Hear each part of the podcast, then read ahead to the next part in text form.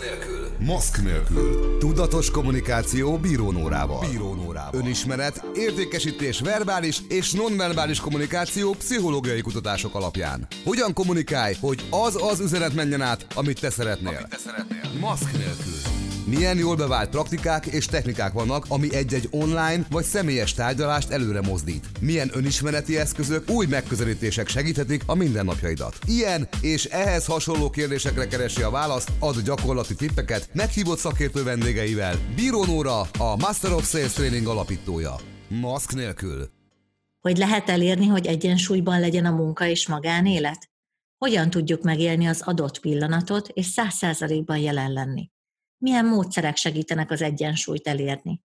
Mai adásunk témája a munka és magánélet egyensúlya. Vendégem Szánti Dominika, a pozitív pszichológia nagykövete, az Élhetsz másképp című könyvszerzője. Eredetileg közgazdász, majd trénerként, facilitátorként kezdett el tevékenykedni. Coach és NLP mesteri, valamint további képzések és saját megélt tapasztalatait adja át azért, hogy egy pozitívabb, elégedettebb országban éljünk. Sok szeretettel köszöntelek, Domi.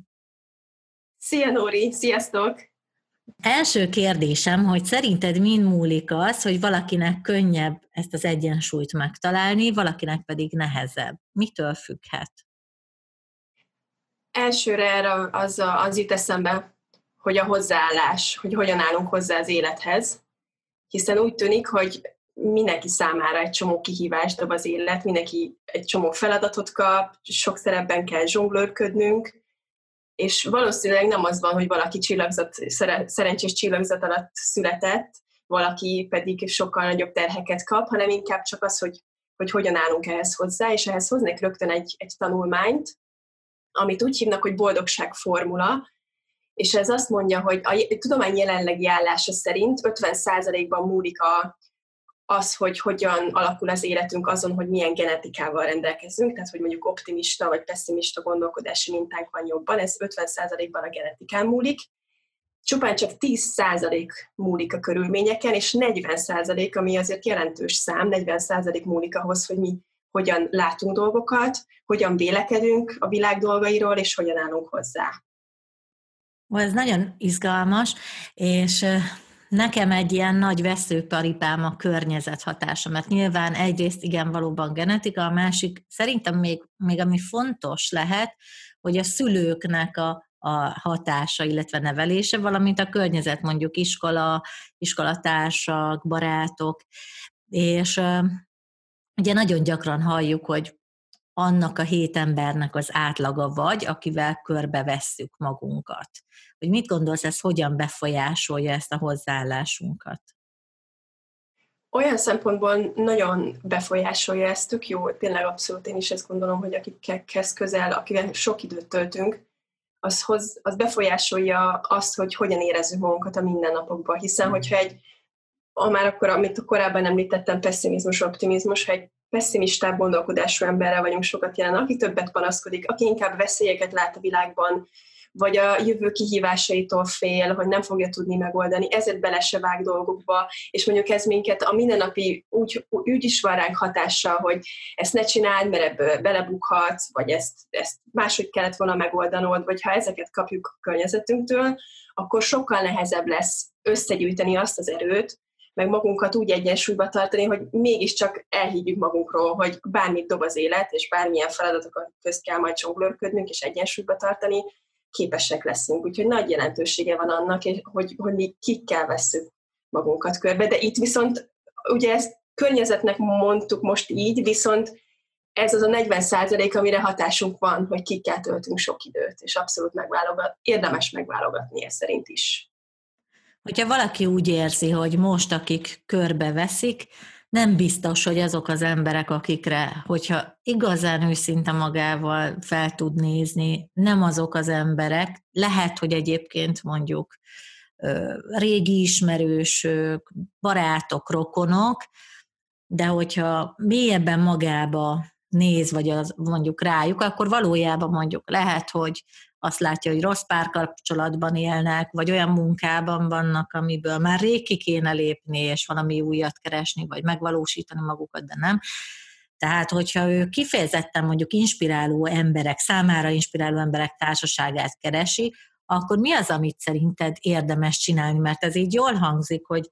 keressünk olyan embereket, de hol vannak ők? Tehát, hogy olyan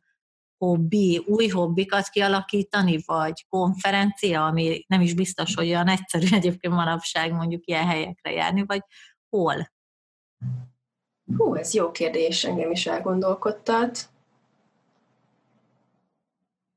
Az egy jó kiinduló pont, hogyha a hobbi szempontjából kezdünk el keresni. Az is jó kiinduló pont lehet, ha mondjuk a sportvonalon, hogyha mozgunk, ha, ha sportolunk, akkor, akkor hasonló gondolkodású, vagy hasonló embereket találhatunk mondjuk akár egy, egy közösségben. Én például, ahova járok sportolni, ez egy kisebb közösség, és érzem azt, hogy ott olyan embereknek a társaságát találom meg, akik inkább emelnek, mint, mint visszahúznak. A munkahelyen érdemes minél több időt arra fordítani, hogy megismerjünk minél több embert, akár ebédidőben, akár a kávészünetekben, a közös kávézó részekben, hogyha ilyen helyen dolgozik az ember, ha, ha mondjuk alkalmazottként, akkor ha érezzük azt, hogy a jelenlegi társaságunk nem megfelelő, akkor tudatosan tehetünk azért, hogy minél több embert megismerjünk, és azért nem, azt gondolom, hogy felnőtt korban is alakíthatók ki szoros barátságok, lehet, hogy egy picit több idő kell, nyitottság és nagyobb odafigyelés, de tudunk erre energiát szentelni, akkor meg tudjuk ismerni, hogy milyen a másiknak a gondolkodása, hogyan vélekedik a világról, ez engem tud-e emelni, és minél több időt az ilyen emberrel tölteni, és akkor emellett még a vállalkozóknak, ők pedig azt tudom javasolni, nekik azt tudom javasolni, hogy különböző ilyen mesterelme, mastermind csapatokba csatlakozni. Ennek vannak fizetős lehetőségei is, vannak csak olyanok, akik elkezdenek Facebookon kiírva keresni, hogy hogy keresek egy olyan közösséget, és négy, hat, nyolc ember összeverődik, és egy két-három, vagy akár egy napos időközönként összejönnek, és egymást támogatják, emelik. Vannak lehetőségek. Felnőtt korban is azt gondolom, hogy nem, nem igaz az, hogy nehéz kialakítani barátságokat, idő és odafigyelés, tudatosság. Éppen nem régiben volt egy baráti beszélgetés, ahol följött az a kérdés, hogy annó egyébként gyerekként ki hogyan kötött barátságokat, és nagyon érdekes, hogy mindenki elmondta, hogy nagyjából annyi volt, hogy odafordult a mellette levőhöz, mondjuk osztálytársához, hogy szia, leszünk barátok? Válasz, igen. És akkor mostantól barátok vagyunk. És ennyi volt, csak hogy a gátlások, és egyáltalán, hogy igen, ez bennünk van, hogy lehetnek-e új kapcsolatok, új barátok, mit fognak majd szólni, hogyha én, én oda megyek hozzá, pedig egyébként én személyesen a legtöbb fejlődésemet, szakmai fejlődésemet többek között annak köszönhettem, hogy amikor olyan cégnél dolgoztam, ahol több ember lehetőséget kapott arra, hogy előadjon, és mondjuk elmondja, hogy ő, ő mitől sikeres, és mitől működik jól neki, ez kifejezetten értékesítési területen történt, akkor utána, hogy lejött a színpadról, pedig nem ismertem őt, oda mentem, és megkérdeztem, hogy nyitott-e arra, hogy így beszélgessünk arról, hogy ő mit, hogy csinál, meghívtam egy ebédre, kávéra, és mindenki nyitott volt erre. És ez nem csak az értékesítés világában van így, én nagyon-nagyon hiszek benne, hanem hogyha tényleg tiszta érdeklődéssel vagyunk a másik fél felé, akkor ezt vissza fogjuk kapni, és a korábbi adásban, ahol Róna Jegonnal beszélgettünk a kérdezés technikáról, ott kifejezetten aláhúztuk azt, hogy érdeklődés, hogyha figyelek a másikra, és érdeklődés mutatok, akkor az vissza fog jönni. Úgyhogy én, én nagyon-nagyon-nagyon hiszek abba. Beszélgettünk arról, hogy, hogy az egyensúlyban sokat segít az, hogyha tényleg olyan minták vannak előttünk, akik már egyébként rendben vannak, mert nyilván a, aki optimistább szemléletű, nagyobb valószínűséggel, ha a munkarendben van, magánéletrendben van, akkor az egyensúly is sokkal-sokkal egyszerűbb. De ha valaki azt érzi, hogy mind a kettő, mind a munka, mind a magánélet valahogy lent van, akkor mi az, amit elsőként javasolnál? Azt érdemes tudni ehhez, hogy, hogy ez tök oké, okay, hogyha az életünk ezen periódusában vagyunk, és hogy az első és legfontosabb, hogy ne ostorozzuk magunkat, hogy most nem, nem a legboldogabb időszakunkat éljük, és azt is érdemes tudni, hogy van ebből kiút, és mi vagyunk a felelősek azért, hogy ebből megtaláljuk a kiutat. Nagyon nagy hangsúly van azon az egyensúlyon, hogy a negatív és pozitív érzelmek hogyan vannak jelen az életünkben, és hogyha egy nehezebb időszakot élünk meg, akkor tudatosan mellé tegyük, feltételezem a nehezebb időszak negatív gondolatokkal és negatív érzésekkel jár, induljunk ki ebből, tudatosan mellé tenni azokat a pozitív érzéseket, ami egyensúlyba tudja, egyensúlyba tudja ezt hozni. Azt mondja a tudomány, hogy amíg egy, egy arányú negatív érzés van bennünk, az azonnal testi szinten kimutatható, és a pozitív érzéseket tekintve viszont minimum három arányú, vagy három olyan hosszan megélt pozitív érzés tud a testünkre hatni,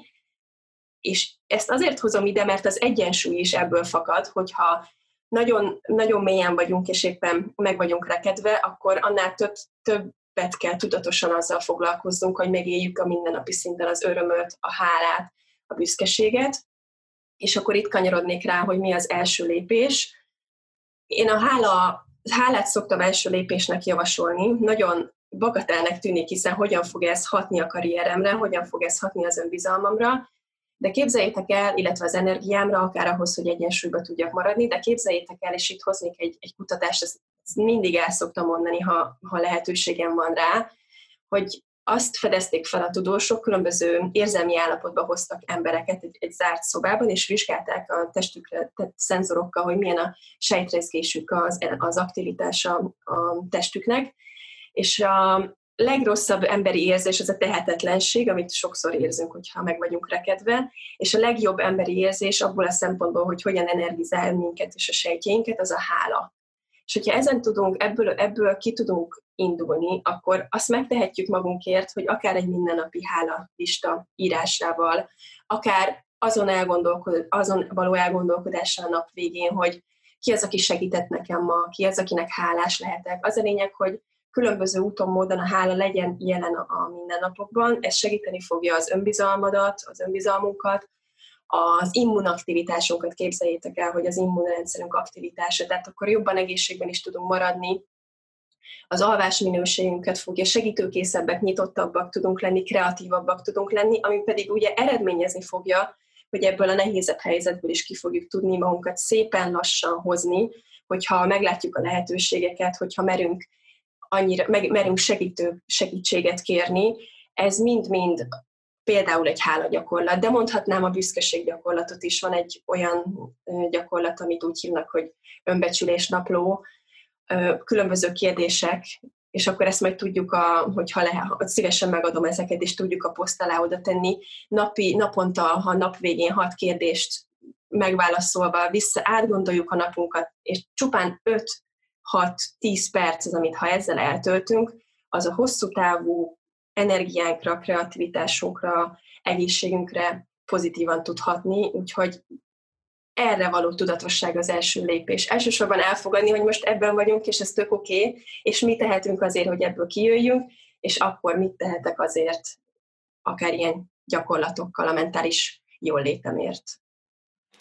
Nagyon izgalmas, amit mondtál, hogy elfogadom, hogy ez a helyzet most, ami szerintem még tud segíteni, legalábbis én, hogyha visszagondolok ilyen mélypontra az életemben,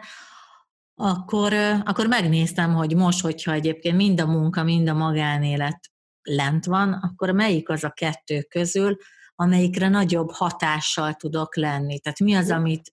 és nyilván itt, itt nagyon fontos az elfogadás, amit mondtál, hogy igen, lehet, hogy azt is el kell fogadni, hogy van, amire nincsen ráhatásom, van, amit nem fogok tudni megváltoztatni. Lehet, hogy, hogy akkor az egyiket ilyen értelemben majd időben későbbre fogom eltolni. Uh-huh. És például, hogyha mondjuk a, a munkát mondjuk lehet úgy mondjuk ráhatással lenni, hogy többet dolgozom, hatékonyabban dolgozom, olyan képzéseken veszek részt, ami ezt segíti, akkor lehet, hogy ha azzal kezdem, például a kettőből, hogyha arra nagyobb ráhatásom van, akkor már egyébként elkezdek följebb, följebb menni, mert az a tapasztalatom, hogyha, hogyha mind a kettő lent van, tehát mind a munka, mind a magánélet, akkor tényleg az egy óriási ö, depresszióba is viheti az embert, és negatív gondolatok, amit te is mondtál, és hogyha már az egyik megvan, akkor már egy, egy, egy jobb érzés van. És hát azért persze beszéljünk arról, hogy mi van akkor, hogyha mind a kettő rendben van, mind a magánélet munka, mint a munka. Innen a legkönnyebb ezt a flow élményt átélni, amit Csíkszent Mihály Mihály könyvében is olvashattunk, és hát nyilván ezt érdemes ezeket az energiákat továbbvinni. Hogyan lehet szerinted időben jól kezelni? Tehát ugye egyensúlyt, beszéltünk belső egyensúlyról, de mi a helyzet így a mindennapok rohanásában? hogy időnk maradjon egyébként mind a munkára, hogyha hatékonyak szeretnénk lenni, és mind a magánéletre is. Uh-huh. Ebben is abszolút a tudatosság az, ami a megoldás lehet, hogyha éberek vagyunk arra, hogy teljesen elvisz minket a munka, és szinte nem is figyelünk a családra, vagy a párunkra, vagy az én időre, vagy tudatosan kialakítani egy olyan napi rutint, amiben mindig benne van a visszatöltekezés, és megszabni azokat a határokat, hogy oké, okay, ha esetleg egy olyan fázisban van például a vállalkozásom, hogy most heti öt nap helyett akár hatot is, vagy hetet igényel, akkor, akkor tudni azt, hogy ez a következő két hétben van csak így, és utána megengedem magamnak a pihenést, és a családra is több időt fogok szentelni, ezt természetesen jól kommunikálni a, a családtagokkal is, hogy ez, ez most egy átmeneti időszak, ez nekem most fontos, és szeretnék ebbe ennyit beletenni. Ez is, ez is rendben van hogyha abban gondolkodunk, hogy egy, egy ideális nap, heti öt napot dolgozunk, az, az viszont legyen akkor időben úgy összerakva a napunk, hogy, hogy kezdődjön egy, egy pozitív kezdéssel. Én például reggelente most aktuálisan az a reggeli szokásom, hogy egy fél órát olvasok, és egy körülbelül 10 percet meditálok. Mindig változtatom a szokásaimat ahhoz, attól függően, hogy a jelen élethelyzetemhez mi passzol leginkább volt, hogy büszkeséglistával kezdtem, volt, hogy egy gerinctornával kezdtem, most aktuálisan ez az, ami, ami nekem így a feltöltődést biztosítja a nap, nap során. A, a napomat, illetve azt tudom javasolni, hogy nézzünk rá a munkánkra, vagy nézzetek rá ti hallgatók a munkátokra úgy, hogy az erősségeiteket mennyire használjátok a munkátokban, értem ez alatt, hogyha tudjátok, hogy, hogy mi az, amiben igazán el tudtok mélyülni. Én például az írásban mélyülök el, a, a hálaérzés, vagy a hála gyakorlatok az, ami nekem ugye a munkám során az erősségeim egyike, hogy kifejezem a hálámat a, a, az ügyfeleimnek például, vagy, a jobb perspektíva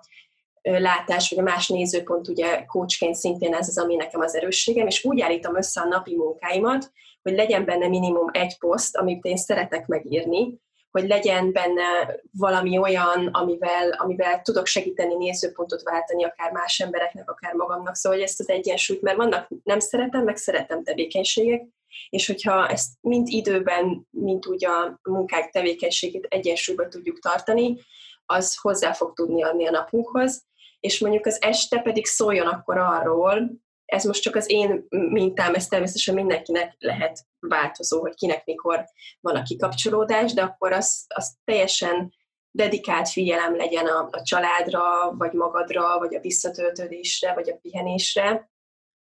Abszolút egyéni, hogy kinek mi felel meg, kinek mennyi a jó, abszolút egyéni, hogy egy párkapcsolatban mennyi együtt töltött idő a, a megfelelő, és ez csak a nyitott kommunikációval és a, az igények harmonizálásával lehet jól, de azzal lehet jól csinálni,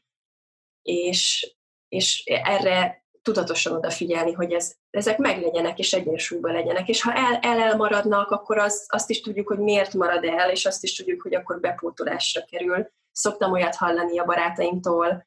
hogy, hogy rendeznek egy, egy randi, minden, minden héten van egy randi este, és lehet, hogy egy pár párban, vagy egy családban nem minden este adatik meg az, hogy nagyon-nagyon odafigyeljenek egymásra, vagy nem mindig lesz társas játékozás, hiszen az élet azért annyira bonyolult, és, és hozza a feladatokat, de legyen az a dedikált idő, akár hétvégén, akár egy heti egy randi nap, amikor viszont tényleg ott van a figyelem, és az az egy este meg fogja tudni azt az erőt, meg azt a azt a stabilitást adni annak a kapcsolatnak is, vagy a családi összetartásnak is, ami viszont tudja segíteni, hogy ez az egyensúly később is fenntartható legyen minden feladat, meg kihívás ellenére.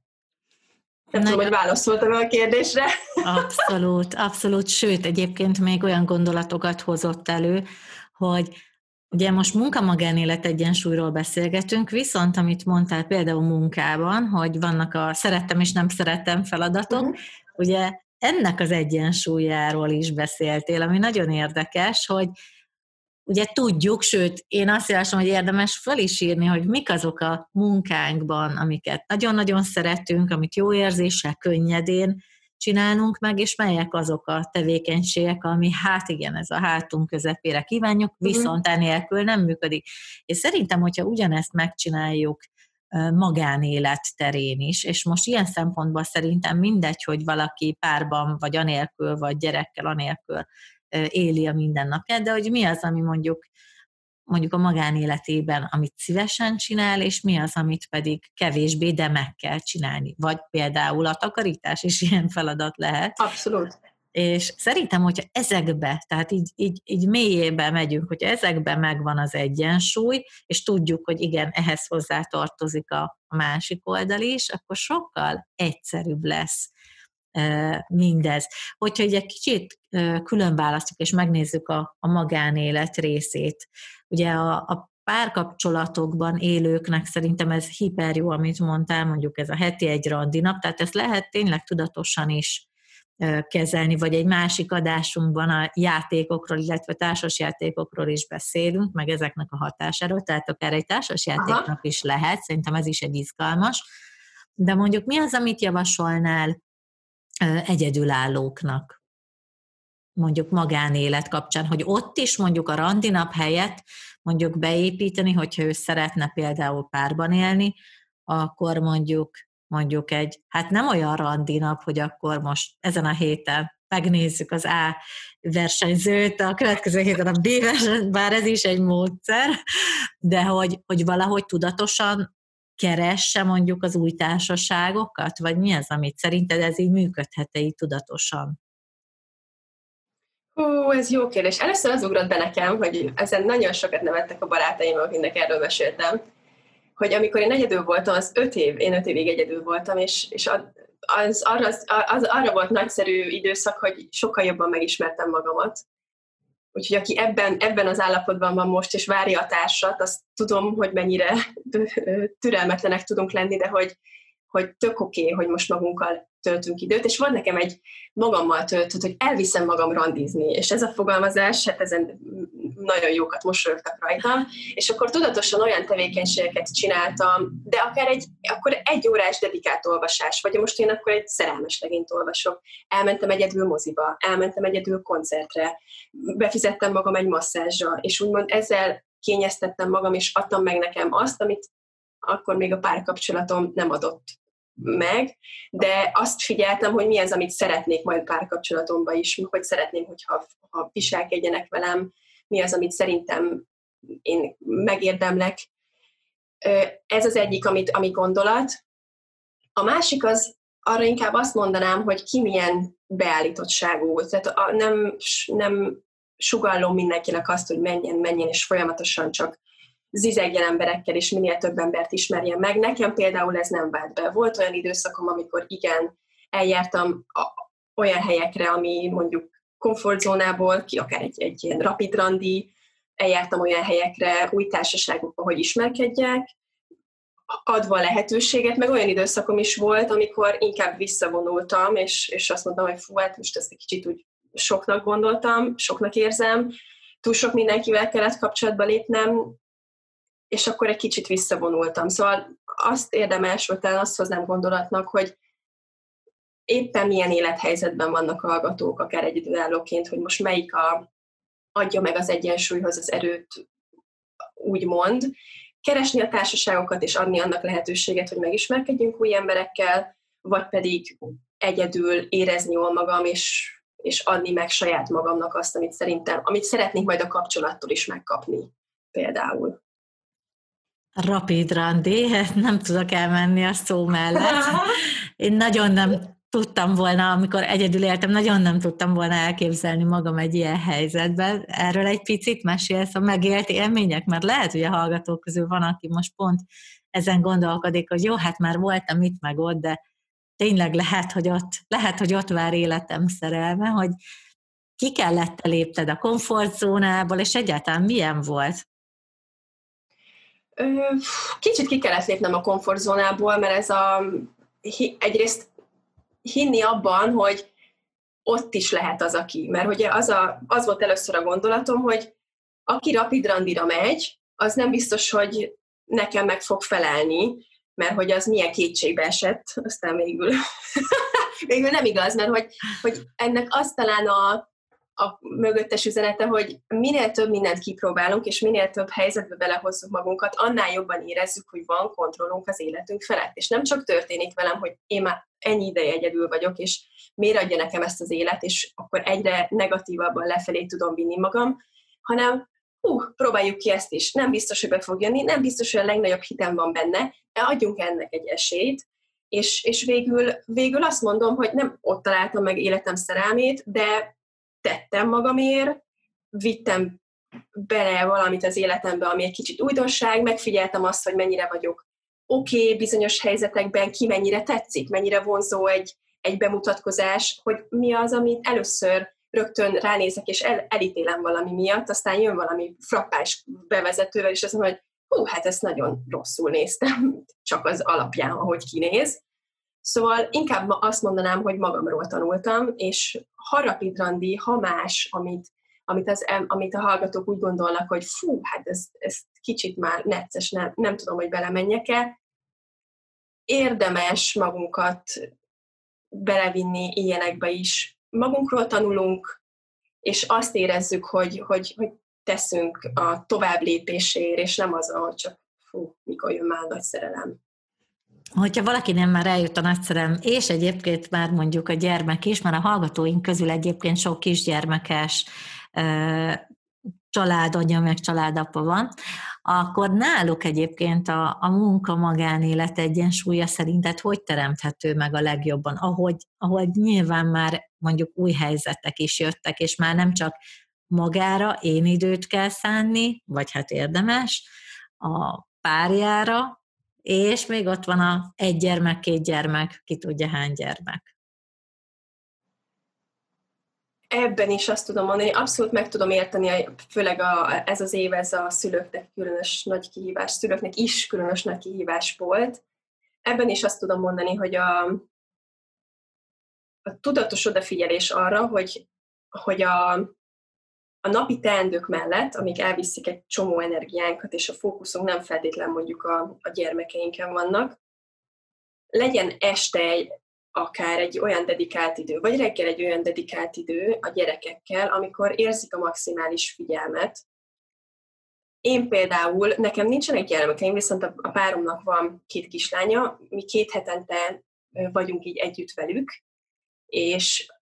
nem hasonlítható ez természetesen ahhoz, amit, amit szülőként megél az ember, viszont én ebben az időszakban már úgy tesztelem azokat, amit szülőként szeretnék csinálni, és ilyen játékosan azokat a gyakorlatokat viszem be a mi kapcsolatunkba a gyerekekkel, hogy, hogyha leülünk az asztalnál, és akkor este megkérdezem tőlük, hogy ma, mi, ma miért hálásak. Nem mindig tudják a hálaszót, még nem tudják a hálaszót úgy értelmezni, úgyhogy inkább úgy teszem fel nekik a kérdést, hogy ma minek örültek a legjobban, és akkor ebből egy beszélgetést kezdeményezni, és kicsit nagyobb figyelemet úgymond tudatosan rájuk helyezni, vagy mondjuk a, amit én szoktam még velük a, a meseolvasás, amikor, amikor tényleg az, az csak, a, csak róluk szól. Én azt gondolom, hogy ez is tapasztalat kérdése, hogy kinek milyen, milyenek a, milyen igénye van a gyermekeinek, mi az, ami a legjobban működik, de az biztos, hogy egy dolog mindig működik, a figyelem és a szeretet. És hogyha egy olyan, olyan apró időszakokat teszünk bele tudatosan a napba, egy negyed óra dedikált idő, akár egy ilyen beszélgetésre, hogy milyenek örültek, vagy egy fél óra társas játékozás. A, a lényeg az, hogy, hogy nem azt sugalom, hogy tehát olyan világban élünk, ami egy csomó feladatot és egy csomó napi teendőt ad nekünk, ebbe megtalálni azokat az időket, ahhoz figyelem kell, meg tudatosság, hogy akkor oké, okay, a napnak ez az időszaka, vagy a hétnek, ha nem is a napnak, de akkor a hétvégének. A vasárnap az csak a gyerekeké, és így, így összerakni. Ez a fajta gondolkodás, hogy ami a családotoknak, a hallgatók családjának éppen megfelelő, vagy a párkapcsolatnak, azt szerint úgy kialakítani a napi rendet, heti rendet, vagy havi rendet, hogy az, hogy az úgy tudja egyensúlyba tartani a, egyébként a, a mindennapi élet, életet. Domi, nagyon sok mindent mondtál, ami, ami neked is segít, a napi rutinok, a tudatos beépítés. Mi az, ami még szerinted, amiről még nem beszéltünk, és szerinted fontos lehet a hallgatóknak ez az egyensúly megtalálásához? A legfontosabb gondolat szerintem, és én innen szoktam megközelíteni a, a munka és magánélet egyensúlyát, hogy azt vegyük ki a fejünkből, vagy azt vegyék ki a hallgatók a fejükből, hogy irreális elvárás azt várni a világtól, hogy ideális körülmények lesznek. Lehet, hogy már érintettük a beszélgetésben, de azért hangsúlyozom ezt mindenképpen, ezzel kezdtük, és akkor ezt, ezt hangsúlyozom újra, hogy, hogy azt, azt nem várhatjuk, hogy, hogy kevésbé változékony lesz a világ, kevésbé bizonytalan lesz, kevésbé lesz komplex, szóval olyan időszakot élünk meg, ami úgy tűnik, hogy nem lesz könnyebb, és az a gondolat, hogy oké, okay, ha a világ ilyen, fogadjuk el ilyennek, ez a legfontosabb üzenet szerintem, és én innen közelítem meg a munka és magánélet egyensúlyát, hogy összességében az egyensúly az hogyan hozható meg, és az, azért én tehetek a mindennapokban, van rá hatásom, és felelősségem benne, hogy azt, hogy azt hogy élem meg. És ha most eszembe jutott viszont még egy, egy-két dolog, amit említenék, két dologra reflektálnék, amit mondtál. A, az egyik az, hogy ugye bará, új barátokat keresni, az is jó dolog, az jutott eszembe új gondolatként, hogy nem feltétlen kell a régi barátokat lecserélni, és ezt azt szerint mondom, hogy nekem vannak olyan baráti kapcsolataim, amikben a, a, a barátom lassabban fejlődött, mint mondjuk én, és ezt egy beszélgetéssel meg tudtuk oldani, és elmondtam neki, hogy jelenleg én mit, hogy, hogy gondolkodom azokról, azokról a visszajelzésekről, amit ő ad nekem, és hogy ez nekem rosszul esik, és képzeld el, hogy ez változtatta a, a kapcsolatunkat, és ő igyekezett, hogy picit inkább följebb jött az én akkori önmagamhoz, és följebb tudtam húzni. Szóval, hogy nem az az üzenet, hogy cseréljük le a barátokat, hanem abban is van ráció, hogy ezt őszintén visszajelezzük, és aztán, ha nem működik, akkor semmi gond, akkor viszont egy időre lehet, hogy megszakad a kapcsolat, de hogy ebben is van ráció, ez az egyik, amit, amit gondolat volt. A másik, amit mondtál, hogy hogyha a munka és magánélet mind a kettő lent van, abszolút jó, amit mondtál, hogy akkor érdemes azzal kezdeni, amire nagyobb hatásunk van, és pont ezt mondja a, a tudomány is, hogy ha elkezdesz egy felfelé menő spirálba lenni azáltal, hogy az egyiket már picit emelet feljebb, azt képzeljétek el, kedves hallgatók, hogy hozza magával a másikat is, és ugye nő az a fajta jó érzés benned, energia, kreativitás, amivel a másikat is egyre jobban fogod tudni megoldani. Szóval mindenképp érdemes azzal kezdeni, amivel, amire nagyobb hatásunk van, és az szépen lassan fogja hozni lépésről lépésre a, a másik területnek a fejlődését is. Hogyha valaki szeretné így ebbe a témába elmerülni, akkor mi az, amivel szerinted érdemes kezdeni, akár könyvek, tanfolyamok, bármi ilyesmi? Mert hogy egyébként az egyensúlyhoz szerintem óriási segítsége van az önfejlesztésnek, és igen, az kedves hallgatók, hogy ezt most ti hallgatjátok, szerintem ezzel már az első lépést meg is tettétek. Igen, abszolút, és hogy folytassátok is a Nóri podcastjának a hallgatását, mert tényleg szenzációs. Két könyvet mondanék. A, az egyik a Barbara Fredricksonnak a könyve, ő egyébként a pozitív érzelmek világhírű kutatója. Ne így keressétek, hogy munka és magánélet egyensúlya, hanem amiről ez az adás többnyire szó, amiről ebben az adásban is szó volt, hogy hogyan lehet egyensúlyba tartani, ami viszont segít utána, ha egyensúly van, akkor minden kihívást és feladatot könnyebben megoldani. Barbara Fredricksonnak a könyvének az a címe, hogy a pozitív érzelmek hatalma, és konkrétan ennek a tudományos oldalát mutatja be, hogy hogyan, miért, miért kell ez az egyensúly, honnan jött ugye a három egyes arányú egyensúly, ami, amiről beszéltünk, és gyakorlatokat is hoz, hogy mi az, amire, mi az, amivel tudjátok ezt a mindennapokban még inkább létrehozni. A másik könyv az a sajátom, hogyha elmondhatom, ami szeptember végén fog megjelenni. Élhetsz másképp a, a címe, hogyan tudod megteremteni a saját magad számára azt az életet, amit, amit imádsz élni, és ebben nagyon sok szó esik arról, hogy, hogy hogyan lehet ezt az egyensúlyt megteremteni. Egyébként a pozitív érzéseknek milyen hatása van a, a hosszú távú egészségünkre, az immunrendszerünkre, hogyan tudod megváltoztatni azt a fajta gondolkodási mintázatot, hogyha inkább pessimistában gondolkodsz jelenleg, az is változtatható, ha úgy állsz a kihívásokhoz, hogy fú, ezt úgyse fog sikerülni megoldani, a jövőtől félsz, sokat aggódsz, akkor hogyan tudod ezt megváltoztatni lépésről lépésre, ehhez adok segítséget, illetve a kapcsolatokról is szó esik róla, hogy a tudomány mit mond a szeretetről, szóval abszolút ez, ez, a, ez a két könyv most ez jutott eszembe, amit, amit szeretettel ajánlok. Fogjuk tenni mindenképpen LinkedIn posztban megtaláljátok ezeket az ajánlásokat. Remélem, hogy sokat el tudtatok vinni, beszélgettünk arról, hogy kik vesznek körül benneteket, ez hogyan hat ránk, hálanapló, önbecsülés, mi a helyzet, hogyha ha éppen mondjuk munkában több időt kell tölteni, azt hogyan kommunikáljuk a magánélet felé, és hát természetesen a tudatosságra és önfejlesztésről is, úgyhogy sok felé elkanyarodott azt gondolom, hogy a mai, ez a mai beszélgetés. Köszönöm, Dominika, hogy itt voltál.